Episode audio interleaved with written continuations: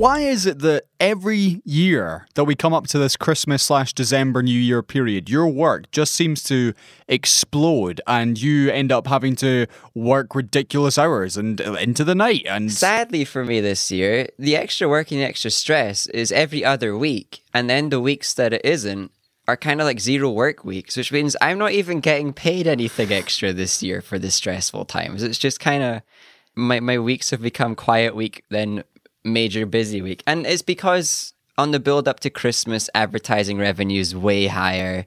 okay, The marketers push things way more. So you get more money if you do high quality stuff now. Whereas if you pushed out all your high quality content in January, it's not going to make as much of a profit. I see. Okay, so so just to be clear, you actually have to invoice the stuff you work. You don't just get paid like a flat salary. Uh, no, a, a bit of a bit of both.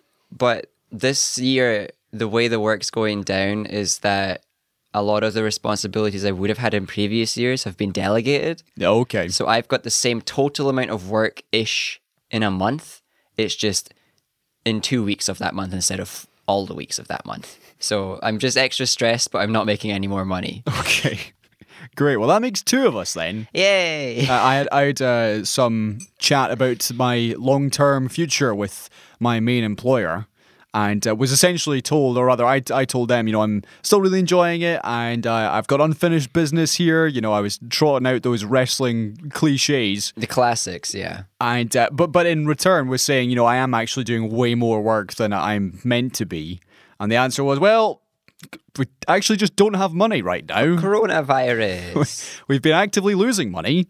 So if you're okay with just doing what you've been doing, and we'll make life a little bit easier, and you'll get the same money, and then maybe once life has returned to normal, oh. we'll we'll, we'll address uh, Oh. the the imbalance, which actually is which actually is fine because because I do get Did it. Did you get that in, in recorded form? Well, I believe something is being sent over to me.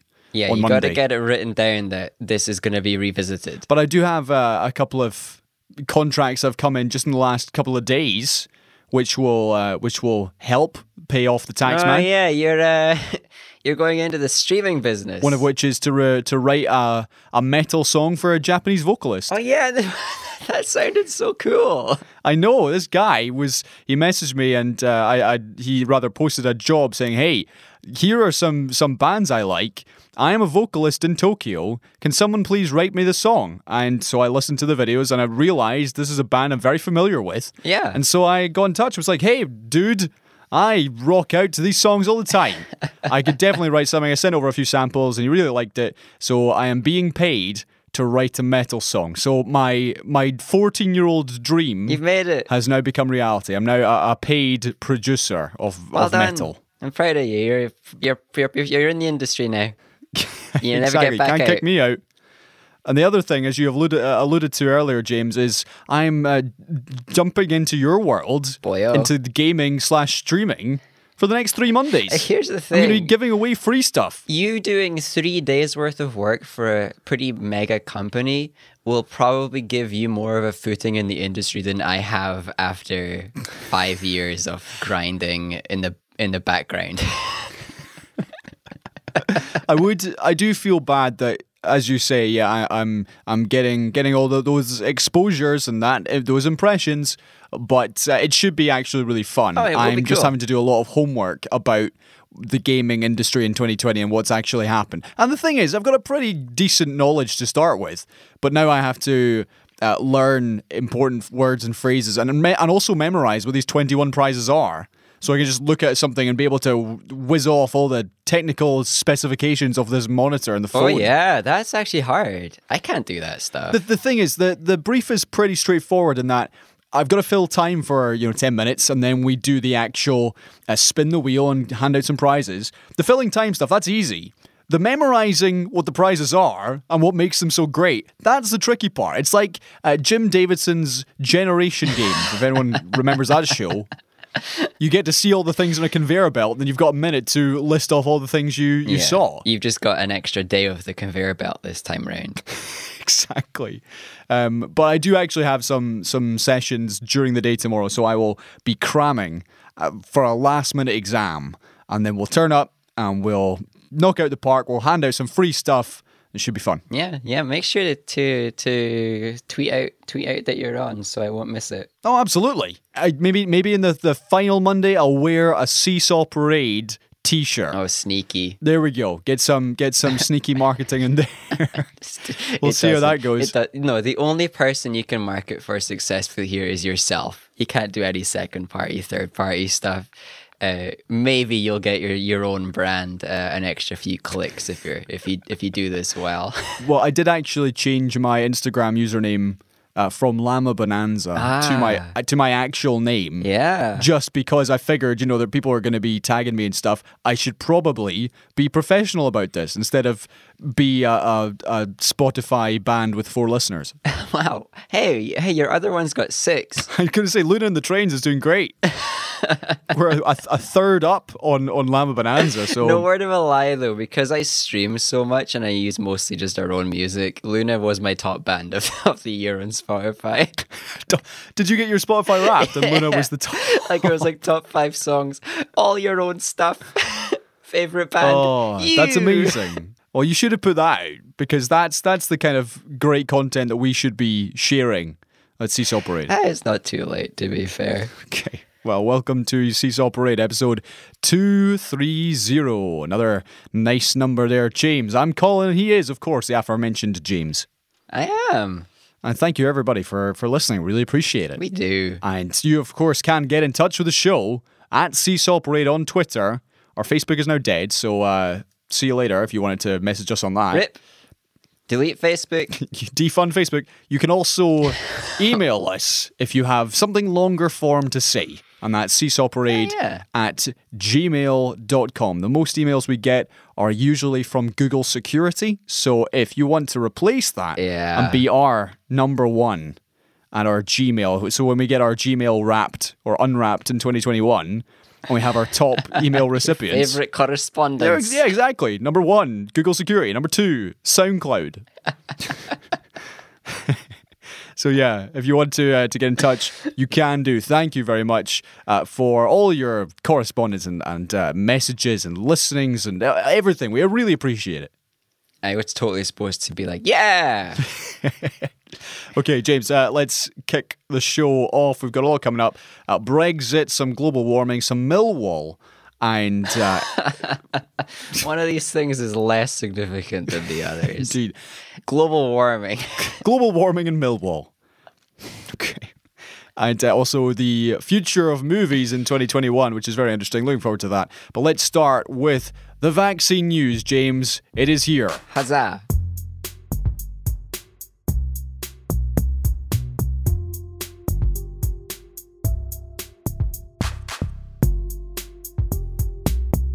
Okay, people in Scotland are going to start receiving a COVID 19 vaccine from Tuesday. Nicola Sturgeon, the First Minister, said uh, that the first jabs would be administered for, or rather from GPs across the country, uh, adding that this was, without a shadow of the doubt, the best news we've heard since the start of the pandemic. Oh. But warned that we're not at the end of it just No, yet no, no. and that the vaccination program would be a massive logistical exercise.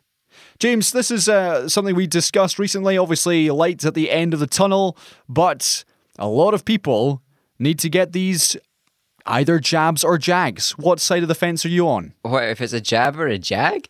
Yes. See, this is one of those situations where you can sit on the fence because just say whatever comes to mind at the time and then it's fine. If you said jag and then somebody's like, What do you mean a car? Then you might want to be more specific, but I doubt anybody's going to be confused whatever one you pick. Okay, I mean, a, a COVID Jag does sound like a very flashy supercar from seven years ago. It would definitely be stamped with a UK flag. Definitely. My question then would be of course, we have this massive rollout of, of vaccines to go, starting with the people who are most at risk. I, I believe that the people seeing this news and, and hearing off, I'm sure there will be a blanket of coverage on Tuesday, lots of pictures being taken of, Oh, yeah. of uh, needles in arms. But but my feeling, James, would be that people take that as a okay, everything's great, everything can just go back to normal now. I know. How do we tell everybody that we're rounding the final bend without telling them all just go party. But it's it's not even rounding the final bend. Like we can see the corner coming, but we've not started turning the wheel. Yeah, we, indeed, indeed we have not. Um, so how do you convince people that hey, you haven't actually got the vaccine yet, so don't don't go party and stuff just because some people have it and most of those people are old and unwell. Um, uh, maybe maybe we'll just see everybody be patient now. He, this is the two the two things that could happen.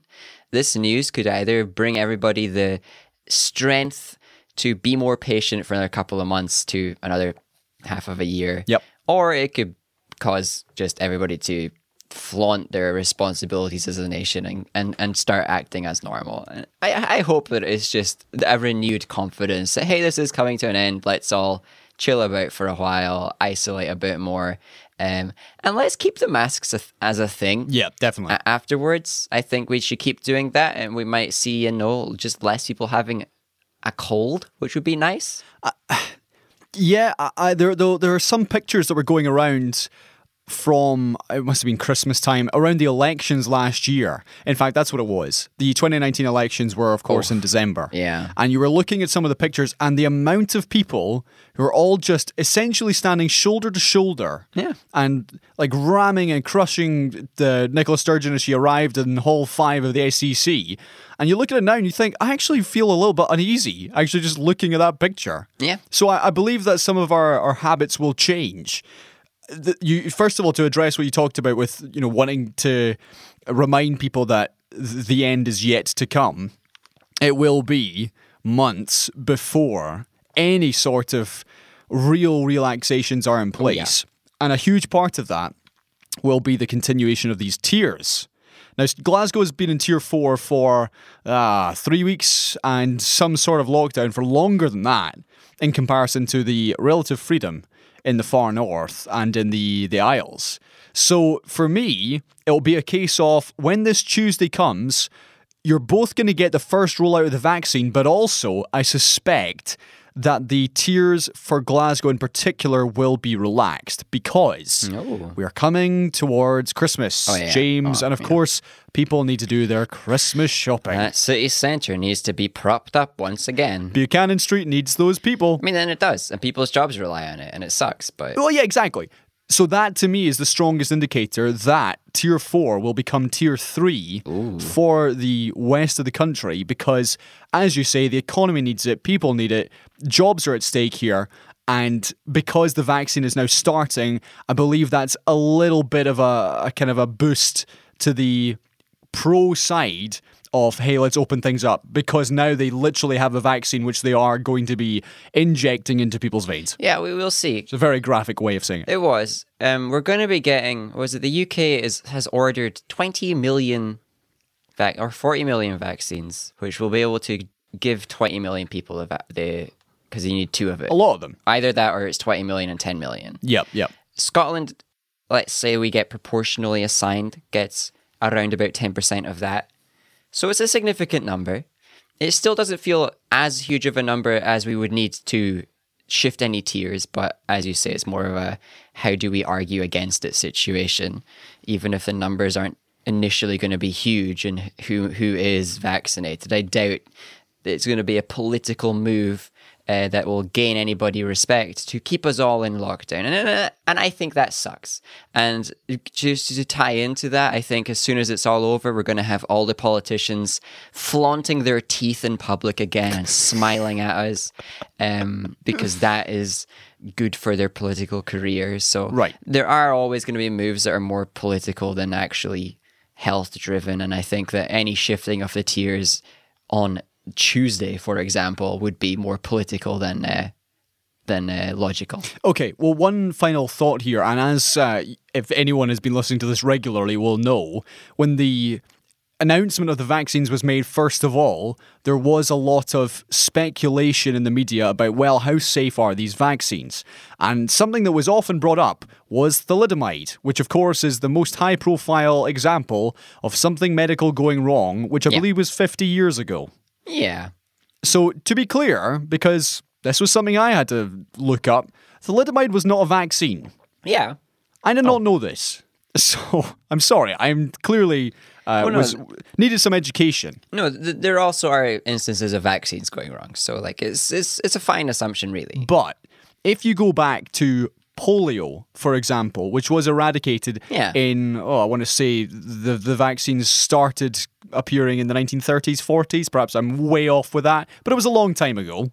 And since then, you have had a whole host of vaccines that have been rolled out and have cured people, or rather prevented the disease from spreading to the extent that these um, these viruses and these illnesses have been totally eradicated from the UK. Yeah. and it was only I want to say last year that after X amount of years of not having a single case of measles, because people stopped getting vaccinated, Yeah. the UK had its first case of measles in like 20 years.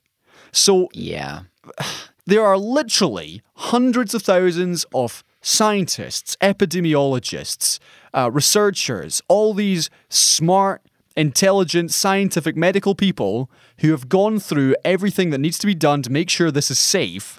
And I b- trust in them. I believe in what their medical expertise and what their results have found. Yeah. And a lot of these vaccines have been tested months and months and months ago.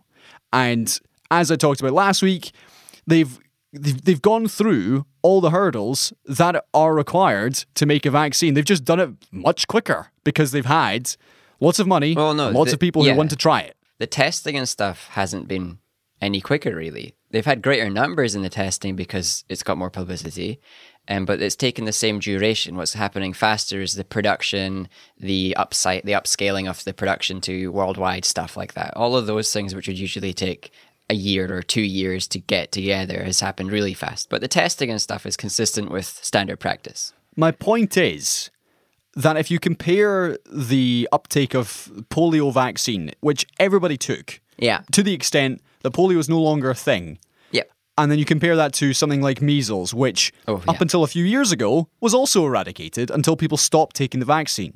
I imagine, due to the fact we're now in 2020 and disinformation is more widely available than ever, Yeah. there will be a significant proportion of the population who refuse to be vaccinated, which means Yeah. that the virus will likely be around for quite some time to come, even if it is just in small numbers. I agree. So the bigger challenge for me is well, how do we manage this next winter when COVID is still about? Because it may well be still about in small numbers due to the fact that not everybody's being vaccinated. Well, and it's had a year of mutation.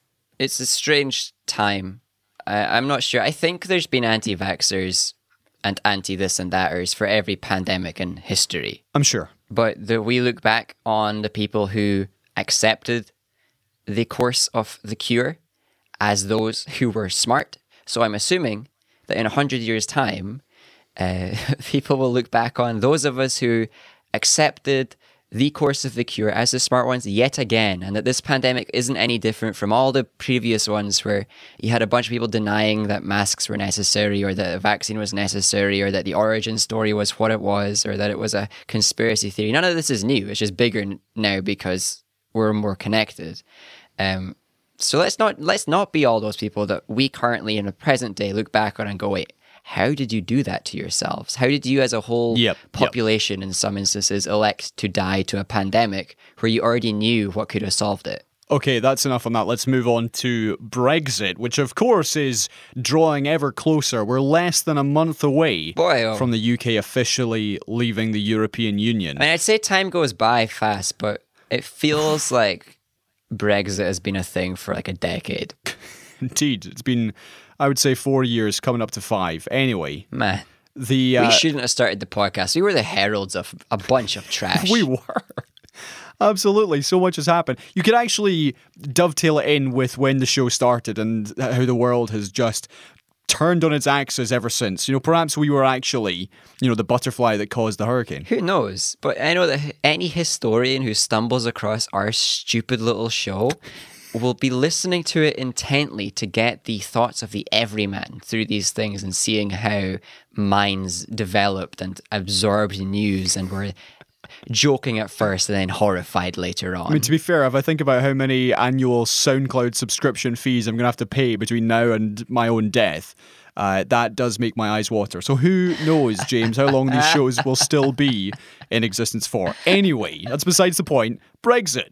And uh, latest on Sunday afternoon is that the UK believe there is still a deal to be done between the two sides in regards to a post Brexit trade deal. This was the Environment Secretary George Eustice who insisted that there were sticking points. Uh, particularly in regards to fishing and business rules that needed to be dealt with before the two sides got any further. This is on the back, James, off Why on is always fishing? this is on the back. We'll get to that. This is on the back of the talks themselves stalling on Thursday, in which both sides essentially came to a, a total impasse to the extent that they had to wheel out Boris to speak to the uh, the chief of the EU, who uh, I believe put out a statement to say something very similar, which was, you know, we're, we're getting there, but there are some issues which are in the way. Yeah, like you know, trying to break international law. I think. Yeah, sorry. This was this was the European Commission President Ursula von der Leyen who met with Boris Oh, yeah. on Saturday. So that was essentially a I would I don't want to say an icebreaker, but something to get the two sides round the table again. Because Michel Barnier on the EU side and David Frost on the UK side both insisted that the conditions for a deal between the two two sides had not been met by the other party. So Yeah, I've no idea who's in the right, who's in the wrong, but certainly no, fishing right. seems to be the heart of it. fishing always the heart of it. But no, we we know exactly who the problem is here. It's a bunch of people who d- convinced a significant percentage of their country to vote on something that could not be done in the way that they promised it could be. Yep. And now they're trying their very best to to get a, a tiny little percentage of that false promise in paper, and not even a small amount of it can be a, can can happen. So they're realizing how embarrassing it is. They don't really care about that. Um, they just want to be able to hold on to the power for long. So they've got to make sure that they get that victory in the fishing, or they get the victory in in the tr- travel restrictions for them, but not for us. And if they can get those victories, which they won't, um, they can they can hope to r- stay in power. But we know that the trouble here is from the UK. The UK is asking for things that are, I'm sure, beyond reasonable. Okay. And they have been from the get go. So, so it's no surprise that yet again we're struggling to have a deal after so much time has been spent. Just to add a, a suggestion here, I believe it was somebody from the Irish government who said that actually a no deal fails to serve either side. You know, it, it's not just bad for Britain. Oh, a no is, deal is also bad for the EU. So there It is is. an incentive for both of them to hash something out. Yeah, th- th- this is why I don't think the EU is just playing the bad guy because they do have things to lose. They want to come down hard on us, so they're not going to Yep. give us anything they don't need to. Um, but they they they definitely have more to lose by going too far and coming on down too hard. So I get it. They have to um, show other countries that leaving the EU is bad, so therefore they're not giving us any freebies. Um, but the UK is just asking for freebies anyway, and we keep asking for freebies, and it's just not going to work. Uh, but who knows how it's going to go down? Um, uh, drama will will occur, and then it, they'll try and brush it under the rug, and maybe they'll reveal that Boris has had another affair or something, just to make the news cycle move on. Uh, just my my own thoughts here. The UK, so well, certainly the press that was coming out from the UK government side of these talks was that the EU were looking for, and I'm quoting here, unfettered access to the fishing waters around the UK, particularly the North Sea. And of course, that's what they're going to say because they want the UK public to be on their side. Yeah, Now, whilst I appreciate that at the moment the EU do have access to North Sea, just because you're Brexiting does not mean that they can't just that you just claim all the water for yourself. yeah. There has to be something in place that allows these, you know, Dutch vessel, vessels and Norwegian vessels to, you know, stay as a business because some of them are based around the fact that they come to you know Scrabster in the north of Scotland or Fraserburgh and they fish, and that's how they and then they take the Scottish fish and they go back to their countries and they sell it. Yeah, but the issue here, uh, and The fish is similar to is similar to so many other things, um, with the way that we fell out of the EU, is that the UK had control of its waters as agreed by the EU. We got given a certain allotment of Yep. like certificates or whatever you want to call it for fishing vessels in these areas, and then we kind of just sold them to other countries, short term gain. Correct. And now we're trying to say, hey, hey, hey, give us those back when we leave. And no, you sold them. We we gave we gave away all of our fishing stuff to all these other countries for short term gain, and asking for them back or demanding them back as a part of an agreement is a freebie. We don't get those. You have to buy them back at the very least.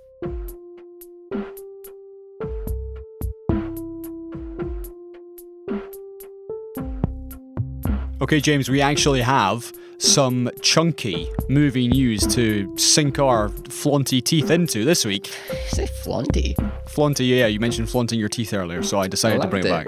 I love it. This is the news that Warner Brothers have announced that its entire slate of 2021 movies Yeah. will be premiering in cinemas and also streaming on HBO Max simultaneously. Yeah. So this game changer of a decision means that people who have subscribed to HBO Max, which currently, by the way, is only a US platform, Indeed. will be able to see every film from the studio without paying an extra penny and, more importantly, without having to leave their homes and go to the local theatre. Indeed. So the movies here include, and we've talked about the majority of these, The Suicide Squad, Dune, Yeah. The Matrix 4. Naturally. Um, we've got Godzilla 3, which is Godzilla versus Kong. so exciting. So exciting. Other movies like Space Jam, A New Legacy. Oh boy, Uh, no.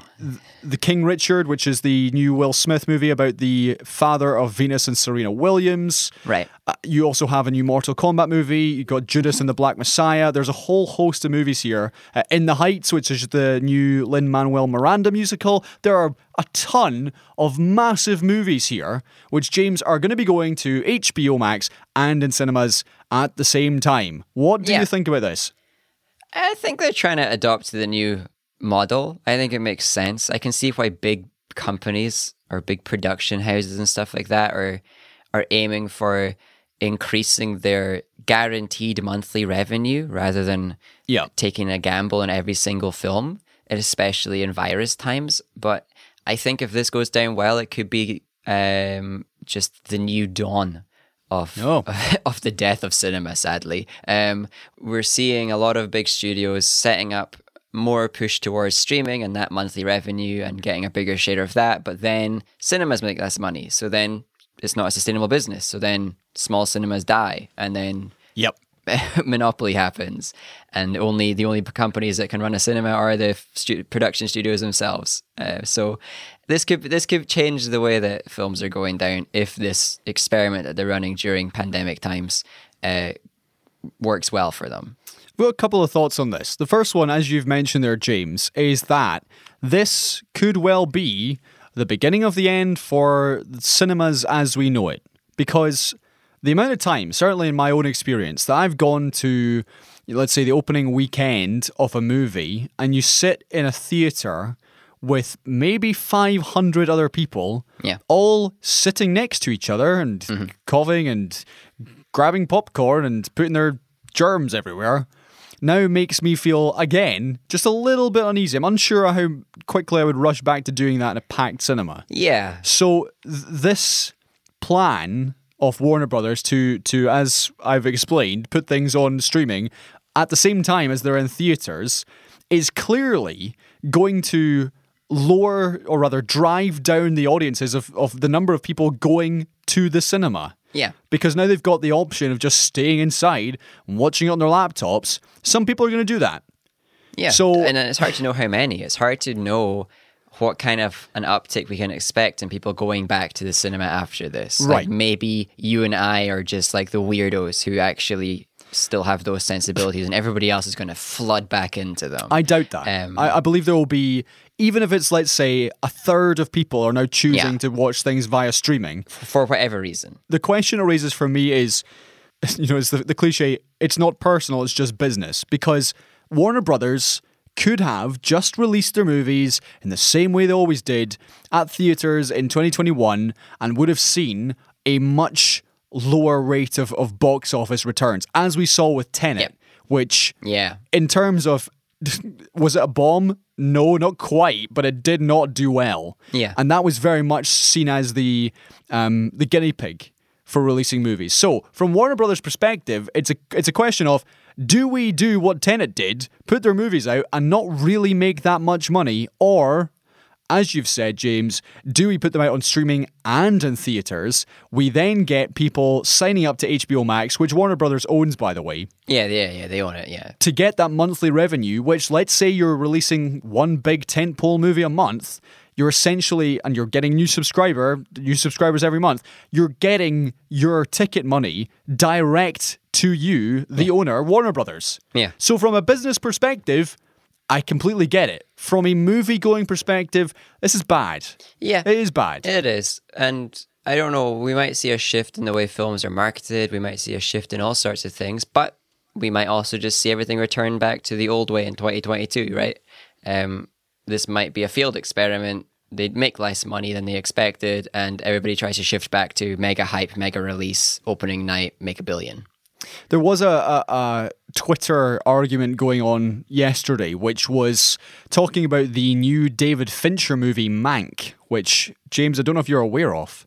It is rumored to be, and I would highly suggest it will win a bunch of Oscars. Right. It is Gary Oldman, who is playing Herman Mankiewicz, who was the scriptwriter for Citizen Kane Right. and so everything is shot in black and white. Okay. it's it's almost shot as if as if it's an, an old movie. Yeah. from that from that time period. Yeah. and the complaint on Twitter was that you just do not get the same grainy 33 millimeter effect No. when you're watching on a 4K screen or in your laptop in comparison to an actual reel in a theater. Yeah. And that to me, for some people, will be what you know makes or breaks Yeah. seeing seeing a movie on the big screen. No, there's always going to be the people who want to go to the big screen for the experience, for uh, whether that be artistic or whether that be the spectacle, because you can't replicate the spectacle of cinema at home, even at a home cinema, for example. It is just by its nature smaller, unless you're mega rich, um, I guess. Okay, uh, one more piece of movie news, but we'll get to that after our reviews of what we've been watching. James, have you seen anything in the last seven You days? see, I, I, I was reflecting, and I don't think I've finished anything, but I've got a, a tickle in the back of my mind that I did. So I might just remember it right after this show and put it in the notes. Right. Well, I've got two. I'm going to give them a short shrift. The first one is Christmas Chronicles Two. Is that like a Narnia sequel? No. It is the sequel to the Kurt Russell fronted uh, Santa Claus movie, which came out a couple of years ago and Right. went down pretty well. Mainly because I don't remember it at all. Kurt Russell is a very good Santa, as you can probably imagine. you can see how. And uh, yeah, it was well received. Lots of people watched it. And so, of course, they made a sequel. I stuck this on uh, yesterday, and it is bad. It's very, very bad. I mean, Kurt Russell, bless him, gives him gives this role his all, and he's very good. He's a very good Santa. But it, the rest of the film is a mix of um, animated elves Right. and Julian Dennison, who is who is the guy from Deadpool two and Hunt for the Wilderpeople Oh, kind of chubby New Zealand kid yeah. who is playing the villain in this movie. Okay. But it, it is, as expected, your classic, you know, there's no Christmas spirit. We need to find someone who can get the Christmas spirit back. Right. Oh, and she needs to learn the meaning of family. Yeah. And she has. And Christmas spirit's back and Christmas has been saved. So if you're looking for a film that does that, you've never seen before, Yeah. it's fine. But my goodness, it is it's bizarre. There are musical numbers, there are the end of the film is like an episode of Songs of Praise.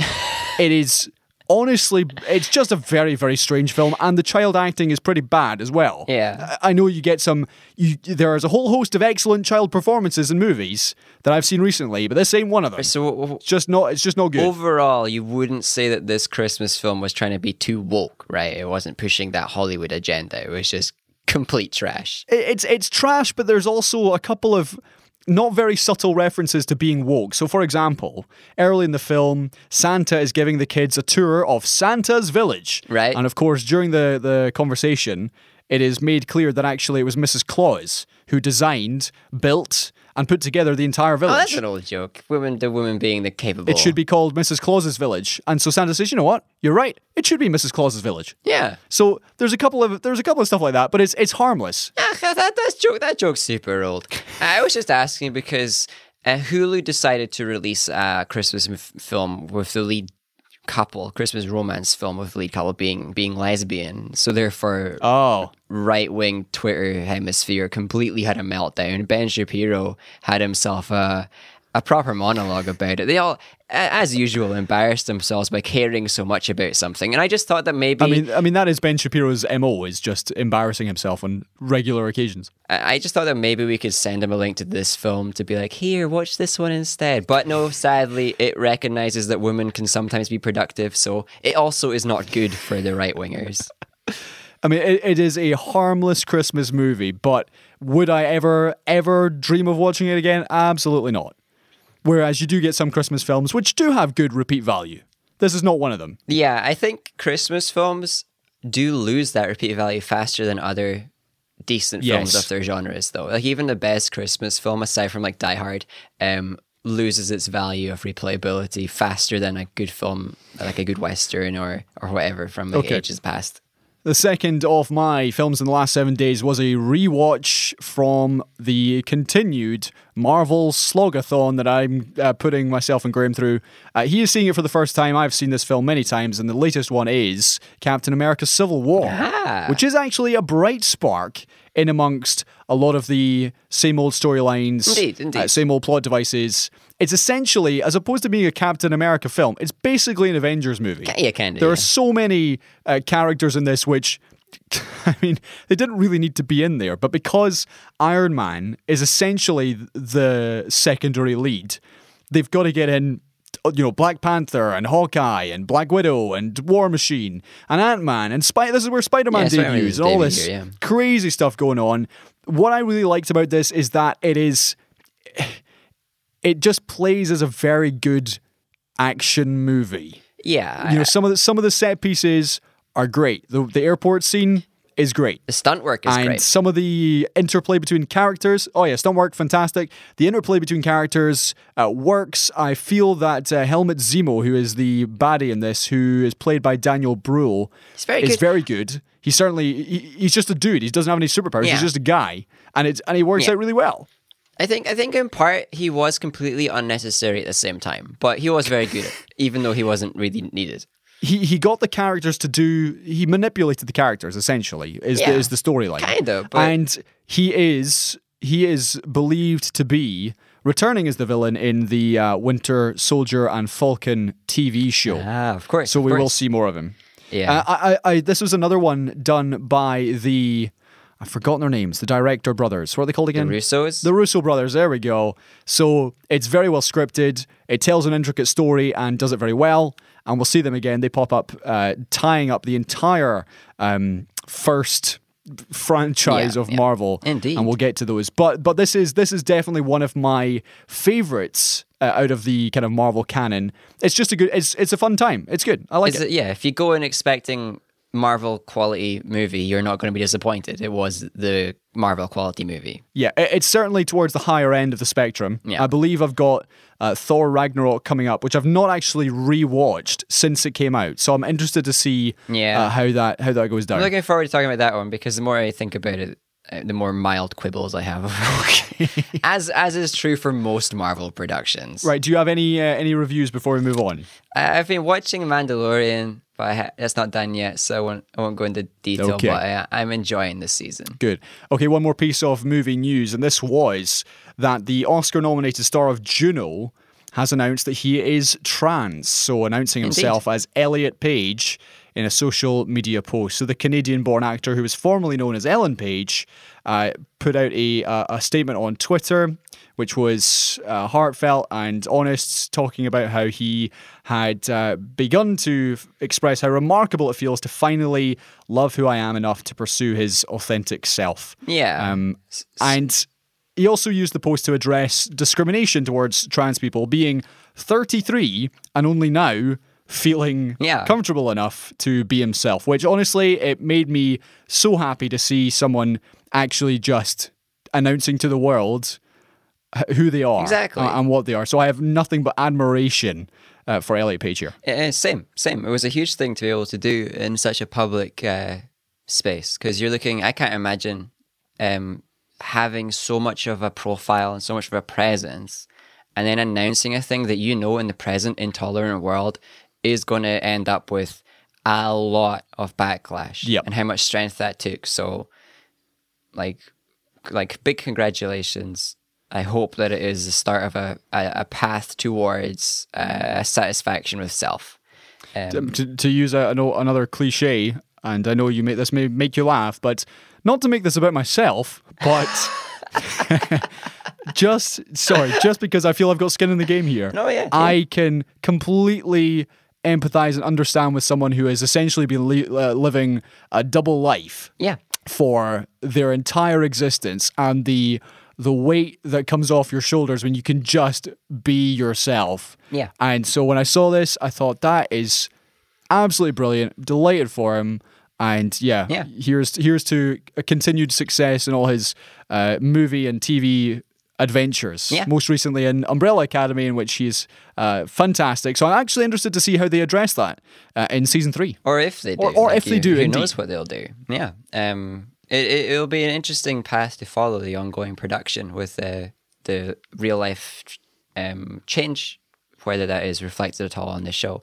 On the other side of you know the world, from people who are quite tolerant and lovely to the the opposite side, the usual faces in this Twitter um, yell as loud as he can to try and get the people's attention game were disgusting. Genuinely, some of Yep. the people replying to this news as though it, for, for, for a first thing, actually affected them in any way. Uh, and as, as a second thing, as though they had any say in the matter was disgusting. We had people dropping dead name. We had people misgendering deliberately. We had Yep. people saying that, hey, and now I guess you don't have any Oscar nominations and you don't have any awards or anything. And it's like, how vile do you have to be to sustain your whatever is fueling you through life? Yep. It's it, I was disgusted, and it was genuinely making me angry towards the end of the night. Um, just how bad people are willing to be to try and build up their own tiny ego. Indeed. Okay, one final piece of movie news uh, that actually I've failed to include here, but James, I'm going to spring it on you. There is some controversy at the moment in China because of this latest um, America China co production movie called Monster Hunter. Oh yeah, in which in which there is a line of dialogue Right. Uh-huh. which is between a white soldier and an Asian soldier Mm-hmm. in which the Asian soldier makes a joke. He says, uh, "What's what's different about my knees?" And the white soldier says, "I don't know." And the Asian soldier says, "They're Chinese." oh, right? Okay.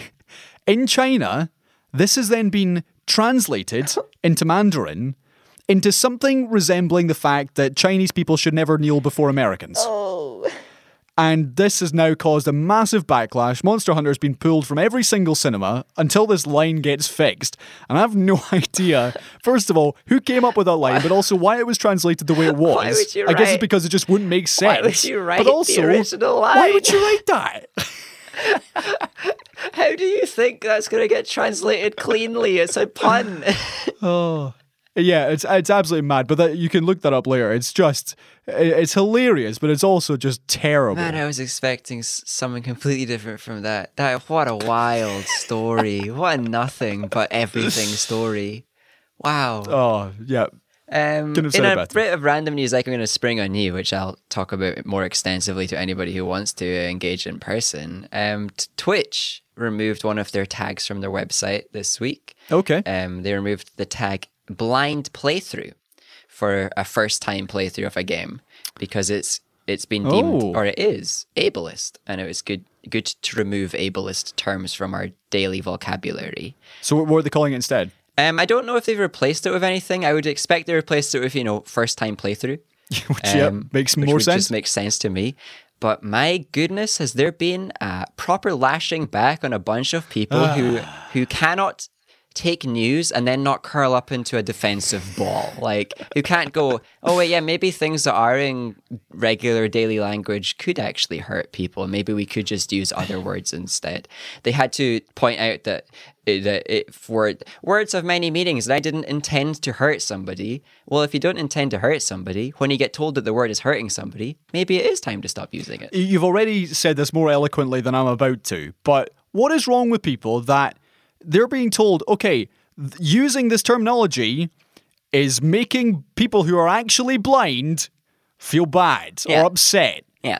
And it would be great if you could just use something else like first time playthrough. And people get annoyed about that. Yeah, people get annoyed, so they start making jokes about blind people. They start like spamming um, fake braille in the chats of Twitch streams and stuff like Goodness that. You sake. got streamers pointing out that like um, the, the name of the website itself, Twitch, must surely be changed as well. Then, um, but, but the big thing is that a blind playthrough is not an actual accurate description of what's going on. Well, exactly. Whereas, like the mute button, it mutes things. A deafen button deafens things. The blind playthrough button does not switch off all visible interaction with the game. So uh, it is a bunch of people who are getting triggered because they're being asked to change, and they're deciding that changing one thing about their lives is too much effort to put into to alleviate other people's pain.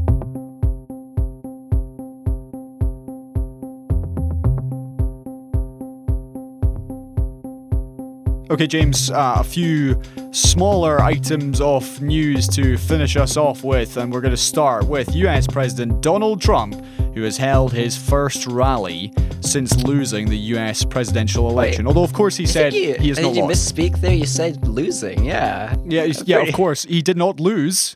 He made that very clear. His marketing in this was very different. Indeed, it was. So he uh, was speaking at the event in Georgia ahead of a couple of very important Senate runoff elections, which will decide who controls the upper house. to a completely maskless and dense crowd, and you can interpret dense how you please. Indeed. Uh, Joe Biden is the first Democratic candidate to have won the state in a presidential election since 1992. And of course, Yeah. Trump has repeatedly uh, repeatedly refused to admit that he lost and has made numerous ubs- substantiated claims of voter fraud. Easier said than done. In his uh, his rally yesterday, James, he actually said that they they could have wheelbarrows of evidence to prove the voter fraud, which is interesting because I'm yet to see a wheelbarrow in any of these court cases. And it's just, it's just the endless lies, and I don't know what the end game is for them. Like it, it, it is worrying because it all is building up to they either have to come clean and be like, "Hey, sorry, we were lying," or they've got to give their audience or their crowd that they have lied to an avenue of action. And I don't know what that action could look like. That would be anything healthy or good. So what's the end game? Yep. Nobody's going to win if they keep going down this road. Well, Trump also spent some of the rally yesterday criticizing the Republican governor in Georgia, Brian Kemp, and uh, other people accused him of um, taking communist money. Oh man. And that's why he was failing to overturn the state because Trump had actually asked Brian Kemp to overturn the state and give it to him instead of Biden. One thing I hope We are just sorry, sorry, we're just seven days away, by the way, from the electoral college voting actually happening. So at that point, that is when Biden will be certified as the next president. Yeah, yeah. Um, one thing I hope this is a complete tangent, in a sense, is that all of your CIA or whatever's, your agencies and whatever's, your people in power who, within living memory, manipulated the entirety of the of the of the United States of America to be so paranoid about communists and so paranoid about sneaky Marxists, are now regretting Yep. their decision to do that because it is now being taken advantage of in a way that they didn't foresee. And they should have never done that in the first place. And I hope they regret that they ever did. Like maybe this will be the thing that convinces them that manipulating entire nation for your own gain wasn't actually that good of a thing to do. CIA, a terrorist organization, by the way. Here's a question Mr. Trump told Mr. Kemp to call a special session and convince legislators to pick electors who would support him. So this is the uh, He's asking for faithless electors, yeah. essentially, yeah, people who, despite the fact that Georgia voted for Biden, he wants, when the Electoral College meets on December 14th, people from Georgia who will vote actually for him instead. Yeah, which they're allowed to do. Do you expect, James, that that will happen? I don't think it will happen. Um, I don't think anybody in power actually wants to do anything that will cause the whole system to to be re-examined and be changed. Um, because if they did this, then at some point in the next, I don't know, ten years, the system will be changed. Whereas if they don't do the whole faithless elector thing, they don't take advantage of that old rule that isn't that was never legitimate, but just hasn't ever been uh, used Yep. to manipulate a, a whole election. Is I think there have been faithless electors before, but none of them have done anything too convincing. Um, if they actually used it, the system gets changed. We might not even have first past the post in the states afterwards. Uh, so that so all these people in power that are all right leaning, whether it be Democrats or Republicans, they're all just pro themselves. They won't change the system because they'll lose power if they do. So no. The other aspect here, James, is that everything that Trump is saying and doing, and I'm sure will continue to say and do Oh, yeah. long after he's no longer president, Oh, on Trump TV, I'm sure. undermining elections in the US and across the world for the foreseeable future. Because there is nothing that anyone can say or do in the face of unsubstantiated claims of voter fraud that will convince someone who believes what Mr. Trump is saying, convince them that uh, that actually no, the election was fair. Yeah. and there were a whole host of on far right Twitter and QAnon Twitter, uh, a bunch of videos posted of oh look here's a Dominion representative putting a USB into a laptop and he's clearly uh, cloning all the data and he's putting in ten thousand extra votes for Biden and then he's walking away. Yeah. and then Dominion saying well actually no. There was a problem with that laptop. He was getting a data report and then he left and went somewhere else. Yeah. There- it doesn't matter because They won't even if that was the truth, nobody believes it. No, this is the problem with the fight against it is that they say, at least it's assumed, that it takes about 10 times as long to debunk a false claim as it does to make the false claim in the first instance. And the only people you can debunk a thing for are people who can change their mind. Yeah.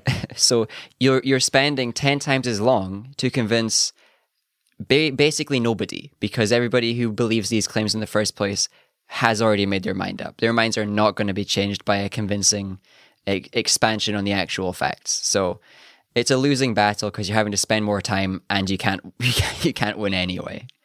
Um, but this is why this is why the Democrats and the left worldwide uh, need to take advantage of the media in a, in the same similar way without telling lies, I guess. But there's just not as an effective a method of advertising or putting out convincing short videos or anything on the left um, or in the Democrats who, who, who are not the left. Um, so the only way to fight back is to have your own movement that, that echoes it rather than trying to directly respond. Start doing your own thing that then they have to respond to as well. Okay, let's move on. Penultimate story here is on climate change, uh, with scientists saying that 2020 is set to be one of the three warmest years ever recorded. Planet Earth continued to endure a, a period of significant heating, that's according to the World Meteorological Organization, and its provisional assessment says that this year will be just behind 2016 and 2019, which means that the warmest six years in global records dating back to 1850 have now all occurred since 2015. The most notable warmth was in the Siberian Arctic, where temperatures Ah, were yeah. 5 Celsius higher than the average. yuck. so, James, this, of course, is just, uh, as we've been talking about throughout this entire episode, it's more things for people to complain about on Twitter and say is completely wrong and mistaken, and actually it's Yeah. just a it's just a fad. It's a phase. Yeah, you cannot It's you not. cannot convince them otherwise. Humans have made no impact on, on global warming. It is just a natural process that has spiked and the like I guess exponentially during the course of human industrial production. But you know, it's it's a natural process that humans haven't haven't had anything to do with. Uh, what do we like? And it's too late anyway. It doesn't matter. All the conspiracy theorists, it doesn't matter. It, it's too late. We're done. The, the world isn't going to make it through this without without the businesses doing their thing. It doesn't matter what you think. It doesn't matter what I think. It doesn't matter what all the other little people who can or cannot do the recycling do. All that matters is corporations and and the billionaires and the the mega rich who, who are damaging the planet. All of us, we do nothing. Just on that note, I saw a story this week which made me laugh heartily, but also with uh, with deep sadness. Oh, of course. Which That's- was that's the classic 2020 laugh. a recommendation that people stop watching things in HD Ah. and watch them in standard definition instead because you'll lower your carbon footprint. Yeah, no, carbon footprint is Really? all on us. It's all on the individual.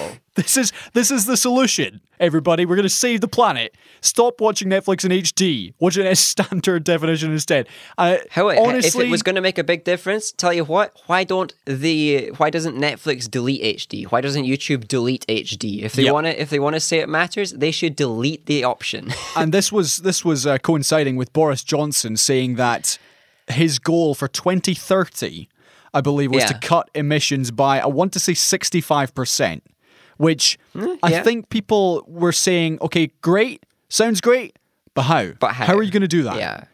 There's a lot of countries making promises like this. We got Denmark promising to remove all use of oil for for burning and reducing their emissions by 70%. We've got we've got similar things across the the globe.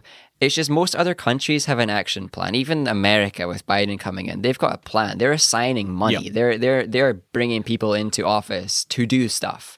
Whereas the UK's plan is just kind of like, uh, well, I guess we assigned some money a few years ago that is still assigned to this and hasn't done anything yet, but maybe we'll do stuff with it now. But- but Like, James, please just do things. You make a point, you say that actually it's too late. And I believe some scientists would agree with you that it is too late. And by the time we see real action, and I'm not talking about switching from HD to SD, real action from yeah, like corporations. cruise ships. Yeah, exactly. Only when we start to see things like that will there be an actual dent made Yeah. in these targets. But by the time, by the time that these corporations and these people actually do this stuff, it will be decades down the line. And by that point, Yeah. you will be decades too late. And it's it is something which very selfishly is not going to be a problem for me. It will be a problem for my Yeah. nephews and nieces and people who are having to grow up in the 2100s. But the more that we are able to change things now, the the longer it will take for the catastrophe and the the ease the the the, the less painful any adaptations will be. So it's too late to to save things, to make things able to continue as is. But the more we are able to convince the mega corporations to, hey, maybe focus making your profits on something better, um, the, the easier it will be for those future generations to adapt, Right. to survive, to to whatever, to whatever. But it's the same lie as always. It's the same lie as like capitalism is driven by the by the consumer. It's the same lie. The the consumer, the individual, we have no power in any of the spheres we work in but we are told that we do all the time, and it's manipulation. It's oil companies invented the idea of carbon footprint so that we would not put the pressure on them to change. Okay, we, time is up. But I did say we are going to talk about Millwall, so that's where we're going to bring this show to a close. Yeah. Millwall Speaking- Football Club have said they are dismayed and saddened by events Yeah. at their stadium on Saturday when some of the 2,000 fans who'd been let inside the stadium for the first time since March booed when the home players and the Derby County players took a knee before kickoff. So this was the first time they've been back in since actually 29th of February. And uh, yeah, the, the booing from the stands was was clearly heard uh, after the referee blew his whistle for the players to take a knee, a gesture which, of course, has been used to show support for the fight against discrimination after the unlawful killing of George Floyd. Yeah. Uh, James, So the- let's fight against the fight against discrimination. That's not. yeah, so so people here booing. There has been some Millwall fans who said, actually, no, we're anti-Marxist. Oh yeah, and that's why we booed. Yeah, it wasn't because we hate the black people. It's because we hate the fake conspiracy theorist. I guess. What's your take on this? I don't know. It's the same old trope, and it, once again, it, it's a bunch of people, and I like I don't. I again, I'm not trying to go hard on the individuals here, um, because it's people who have been manipulated. It's the same exact manipulation that happened in the rise of Nazi Germany. Yep. Um, they had the the exact same um group that they accused a whole bunch of stuff to. They called it cultural Bolshevism. We call it cultural Marxism. Those two things are the same. If you hear anybody complaining about cultural Marxism, they are repeating a Nazi talking point that helped the Nazis rise to power. So maybe don't use that term. If you want to be specific, be specific. If you want to say that everything's too woke, say it's too woke. Um, don't boo it though, because things being too woke doesn't affect you. Nobody is affected by a thing being too woke. I don't understand how anybody is hurt by by BLM being taken too seriously if they believe it is. Who's hurt by that? I, mean, if if you are one of the people who believes that the booing was born from political analysis instead of racism, Yeah, I know, right? You are an idiot. You are an absolute idiot. Yeah, there's not in a crowd of people at a football game. Their motivation for things is not in-depth political analysis. Also, Nigel Farage agreed with them, so hey, it can't be correct. there, there was a tweet that said, you know, Millwall fans aren't racist, they're just anti Marxist. And they've got a long history of anti Marxism activism, such as throwing bananas at players they suspected of being Marxists and making monkey noises to ridicule Marxism, of course. Yeah, man. I don't I don't know. All these people, I don't think a single one of them could define what Marxism is. And again, I'm not saying, hey, you're all dumb and you're all idiots. You've they've been misled. It's a shame. I pity them. Yeah. Because they don't even know what Marxism is. It's the same as the American um, manipulation what's happening has happened here. Everybody's afraid of a thing and they, they can't even define it. They've just been told that it's bad by the people in power and manipulated to believe that it is and it's a bunch of grifters and and manipulators that make it all happen. So we'll, we'll give it a couple of weeks because we're going to have some furore over the Vicar of Dibley taking a knee. Yeah, we could talk about that when it actually happens. We're already cancelling or defunding the BBC because the Vicar of Dibley is going to be preaching on Black Lives Matter. Yeah, look, wait for that firestorm to kick off. That'll be fun. and it's just it is sad because I, I It you see it in the discourse. It starts off with just a little bit of debate, a little bit of back and forth, but then the side that is that is based on a lie and the side that is based on manipulation just skyrockets, and it becomes this ridiculous level of an inability to hear sense because they have been so manipulated, and it and and it genuinely saddens me. You're a clever person, James. And at that point, we're going to have to end it. I'm an I'm an average person, but I appreciate it. Don't downplay yourself. But uh, yeah, thank you very much for listening, everybody. If you disagree with anything or everything that we have said in this show, that is what social media is there for to tweet your abuse and tell us how much you hate Did the you show. Did you just say socialist media? I, I think I said social media. I'm not sure. That sounds like cultural Marxism to me. okay, at Seesaw Parade. At gmail.com. Thank you all very much for listening. Thank you, James, for your time. I will see you next week. Ding dong. Discourse is dead.